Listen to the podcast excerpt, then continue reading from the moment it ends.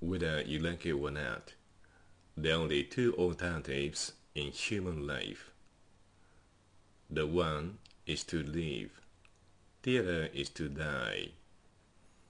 Imagine now, if you die, there is nothing you can substantially experience and taste here on this planet.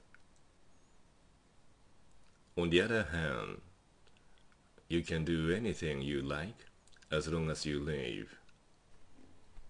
Hence, there is no question, those two, live or die.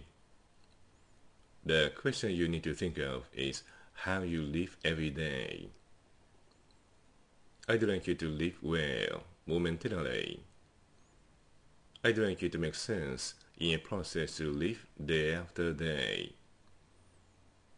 Naturally and gracefully, time on silently, momentarily. That's why time now is immensely beautiful. Tomorrow, you cannot taste the same water again.